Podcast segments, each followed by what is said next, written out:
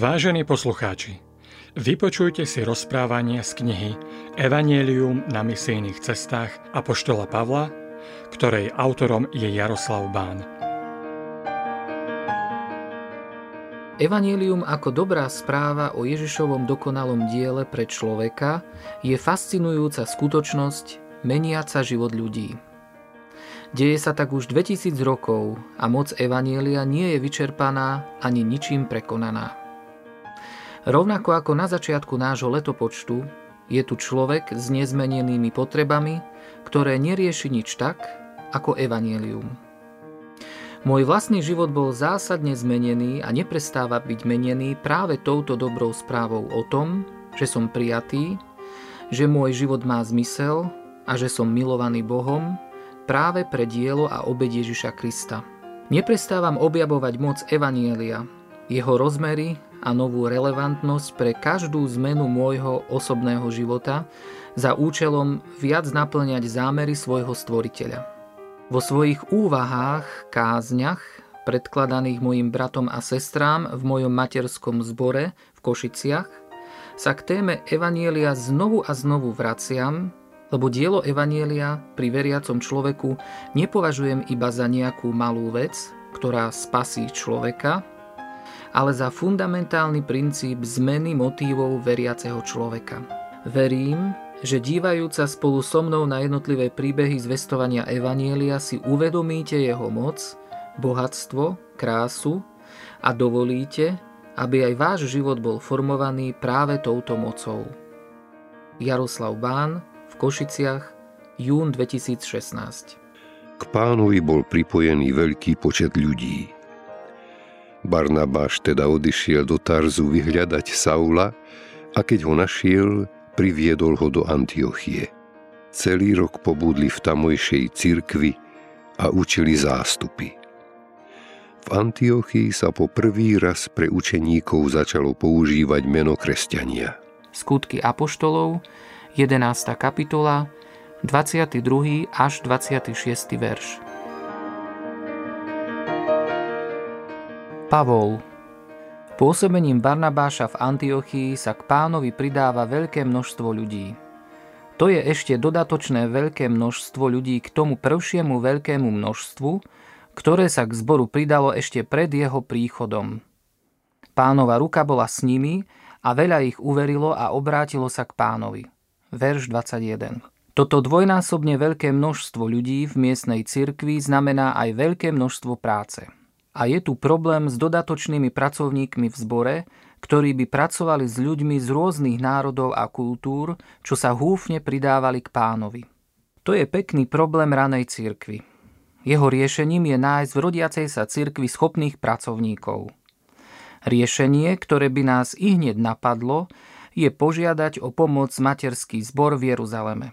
Barnabáš veľmi dobre pozná zbor v Jeruzaleme a napriek tomu ba možno práve preto vie, že najlepšou voľbou pre prácu s pohanmi je Pavol. Verš 25 hovorí Barnabáš preto odišiel do Tarzu vyhľadať Šavla.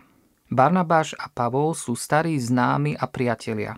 Pre Barnabáša nie je zaťažko merať dlhú cestu do Tarzu, aby ho tam našiel a priviedol do Antiochie. Pavol, plným menom Saulos Paulos, alebo Saul Starzu, Pochádza z prísne židovskej rodiny žijúcej v diaspore. Narodil sa okolo začiatku nášho letopočtu v meste Tarzus na úpetí pohoria Taurus. Mesto Tarzus v čase narodenia Pavla bolo hlavným mestom rímskej provincie Cilícia a ležalo nedaleko stredozemného mora na dôležitej obchodnej ceste vedúcej zo Sýrie cez priesmyky vysokého pohoria Taurus do centrálnej oblasti Malej Ázie – južnej Galácie. V tom čase to bolo prekvitajúce helénske mesto s veľmi rozvinutou gréckou kultúrou. Vzdelanie získava mladý Pavol v Jeruzaleme v Gamalielovej škole. V každom prípade to znamená, že je veľmi šikovný akademicky a s najväčšou pravdepodobnosťou aj to, že jeho rodičia sú dosť bohatí a že si môžu dovoliť platiť aj finančne náročnú školu spojenú s pobytom v Jeruzaleme. Je tiež veľmi dôležité rozumieť, že Pavlova rodina i miestna židovská komunita patrí k významným obyvateľom Tarzu, pretože ako príslušníci židovskej menšiny majú súčasne aj štatút občanov mesta i občanov rímskej ríše. Pavol má toto občianstvo od narodenia, teda získali ho už minimálne jeho rodičia. Rímske občianstvo, ktoré zohralo u Pavla veľmi dôležitú úlohu, spolu s jeho občianstvom mesta Tarzus hovoria o tom, že Pavol sa nenarodil do geta, ale do rodiny s úplne rovnakými občianskými i sociálnymi právami, aké mali ostatní privilegovaní občania rímskej ríše. Keď je Pavol vyprovokovaný, veľmi hrdo sa vyjadruje o svojom pôvode. Sú Hebreji? Som aj ja. Sú Izraeliti? Aj ja. Sú Abrahámovo potomstvo? Aj ja. Veď ja som Izraelita z Abrahámovho potomstva z Benjavinovho kmeňa. Alebo na 8. deň som bol obrezaný, som z Izraelovho rodu, z Benjaminovho kmeňa, Hebrej z Hebrejov, pokiaľ ide o vzťah k zákonu farizej, horlivý prenasledovateľ cirkvy a bol som bez úhony, čo sa týka spravodlivosti podľa zákona.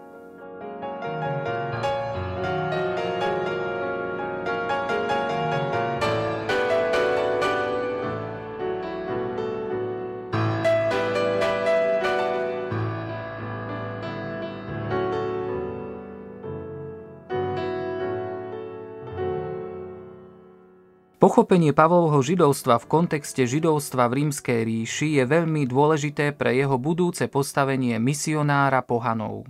Židia v Pavlovej dobe tvoria okolo 8% obyvateľov ríše. Počty, ktoré uvádzajú Jozefus, Filo a iní, sa blížia k neuveriteľným 4,5 miliónom.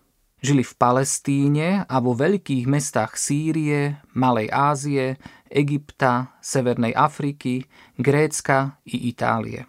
Na územia osídlené prevažne Grékmi sa dostávajú už v roku 330 pred Kristom z Babylona, keď Babylon dobíja Alexander Veľký. Ich náraz na 4,5 milióna v dobe Pavla nie je možné vysvetliť len prirodzenou reprodukciou. Kľúčovú úlohu tu zohráva ich misia medzi pohanmi. Okrem židovských historikov máme o tom správu aj od pohanských geografov, poétov či historikov, ako boli Tacitus, Strabo, Suetonius, Senace, Horáce, Dio Cassius. Tí potvrdzujú význam židovskej misie, keď hoci často s odporom a výsmechom hovoria o jej príťažlivosti a priam lákavosti. Viera v jedného Boha, ktorý je pánom všetkého a súčasne je spravodlivý, je veľmi príťažlivá v zmetku panteónu, mnohokrát vzájomne bojujúcich bohov Grékov, Rimanov či ostatných národov. Židia aj takto rastú početne. Špeciálne helenistický judaizmus, tak ako bol praktizovaný v synagógach diaspory, je už dávno pred Pavlom pripravený na misiu pohanov. Hoci teoreticky uznával Jeruzalem ako ústredný bod, priam ako miesto spásy, trvá na nezávislosti na palestínskom judaizme, ktorý je sústredený okolo chrámu, obetí a kňažstva. V každom účele a význame je v helenistickom judaizme chrám nahradený synagógou, obete sú nahradené výkladom Tóry a kňazi sú nahradení rabínmi a zákonníkmi. Dokonca na rozdiel od palestínskeho judaizmu nepožaduje na konvertitoch do židovstva obriezku. Stačí viera v Jahveho, dodržiavanie soboty, 10 božích prikázaní, dodržiavanie etických a stravovacích predpisov Tóry. Apoštol Pavol má úžasnú výhodu, že v meste, kde žije, je vystavený helenistickému judaizmu, ktorý je veľmi otvorený misii pohanov. Súčasne z najväčšej možnej blízkosti spoznáva palestínsky judaizmus a jeho interpretáciu misie, ktorá sa spolieha na to, že každý bude môcť byť zachránený iba príchodom do Jeruzalema. Napokon sa ale Pavol na ceste do Damasku stáva kresťanom a veľmi rýchlo porozumie všeobsiahlemu charakteru Ježišovho posolstva a v tomto zmysle porozumie aj misii. Pavol uveril posolstvu, ktoré zahrňa chudobných i bohatých, hriešnikov i zbožných, utláčateľov i utláčaných, židov i grékov, Posolstvu, ktoré odstraňuje odsudzenie, nepriateľstvo a rúca múry nepriateľstva medzi jednotlivcami, skupinami i národmi. Zdá sa, že tento aspekt Ježišovho posolstva v súvislosti s misiou Pavol práve pre jeho poznanie helenistického aj palestínskeho judaizmu uchopí ako nikto pred ním. Všeobecne sa má za to, že Pavol prežil obrátenie na ceste do Damasku okolo roku 33 nášho letopočtu. Trvalo 3 roky, kým sa Pavol dostane naspäť do Jeruzalema, potom, čo trávi čas kázaním v synagógach Damasku a podľa listu Galackým v arabskej púšti. Pavlovo kázanie Židom v Damasku je také účinné, že miestni Židia ho chcú zabiť. Preto je nútený újsť z Damasku. Pavol odchádza do púšte. Písmo nám nehovorí, prečo tam išiel ani čo tam robil. Okolo roku 35 nášho letopočtu sa Pavol objavuje opäť v Jeruzaleme a pokúša sa pripojiť k učeníkom pána Ježiša. Církev sa však obáva pustiť ho do svojho spoločenstva, pretože neverili, že aj on je učeníkom. Strach z Pavlovho prenasledovania bol ešte stále živý. Podľa väčšiny biblistov býval vtedy u svojej sestry. Je to Barnabáš, ktorý vstupuje do tohto strachu a preberá na seba zodpovednosť za dôveryhodnosť Pavla ako učeníka pána Ježiša a predstavuje ho apoštolom Petrovi a Jakubovi. Pavol neochvejne hlása evanielium helénskym židom, ktorí ho nakoniec tiež chcú zabiť. O tejto časti svojho života Pavol povie Keď som sa vrátil do Jeruzalema a modlil sa v chráme, Dostal som sa do vytrženia a videl som ho, ako mi hovorí. Ponáhľaj sa, odíď čo najrýchlejšie z Jeruzalema, lebo nepríjmú tvoje svedectvo o mne. A ja som povedal, pane, oni vedia, že som zatváral do väzení a byl v synagógach tých, čo v teba veria. A keď prelievali krv tvojho svetka Štefana, bol som pritom, schvaľoval som to a strážil som šaty tých, čo ho zabíjali.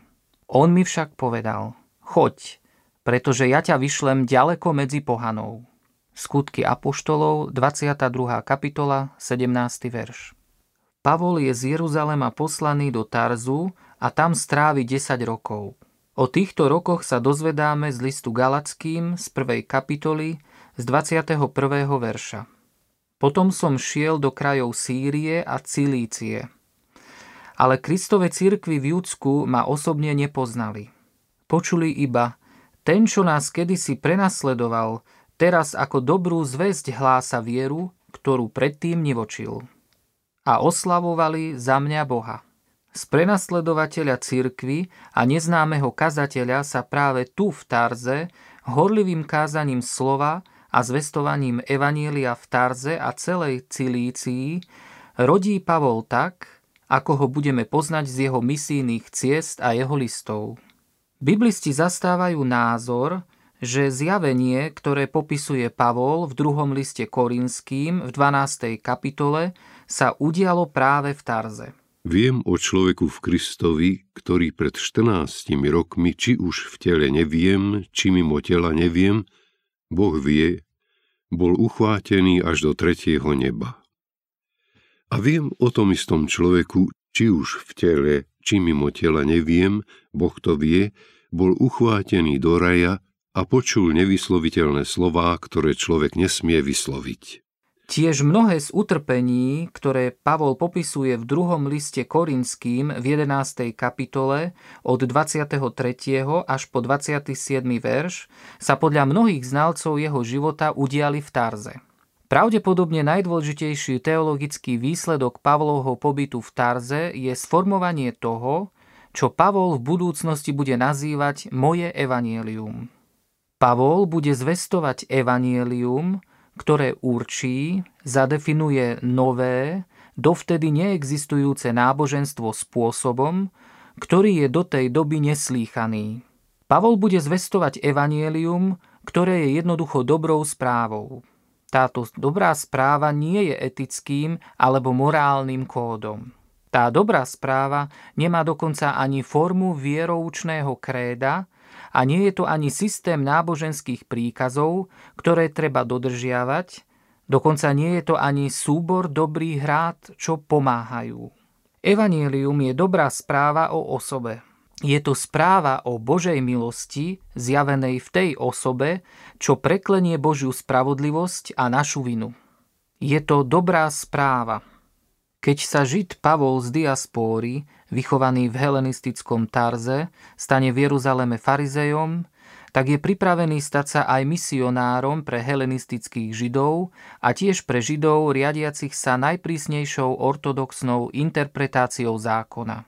Keď však prežije obrátenie na ceste do Damasku, strávi 3 roky v púšti a následne 10 rokov v helenistickom Tarze v Božej škole, je to už Boží nástroj predurčený na efektívnu misiu v helenistických či ortodoxných synagógach diaspory, ako aj na efektívne nesenie Evanielia pohanom. 14 rokov od obrátenia Pavla a pozvania do misie, do doby, kým je Pavol použiteľný v misii, je veľmi dlhý čas. Nie je to ale stratený čas pre Boha, lebo Boh celú tú dobu Pavla trpezlivo pripravoval na úlohy, ktoré má pre neho. Až teraz, po toľkých rokoch je Pavol pripravený, hotový ísť. Práve v tejto duchovnej situácii ho nachádza Barnabáš v Tarze a privedie do Antiochie, aby ako vyučený tentoraz v Božej škole spolu s Barnabášom učili zástupy. V Antiochii sa objavuje niekedy v roku 45 a slúži tomuto zboru rok, kým je poslaný Svetým duchom a církvou na prvú misijnú cestu.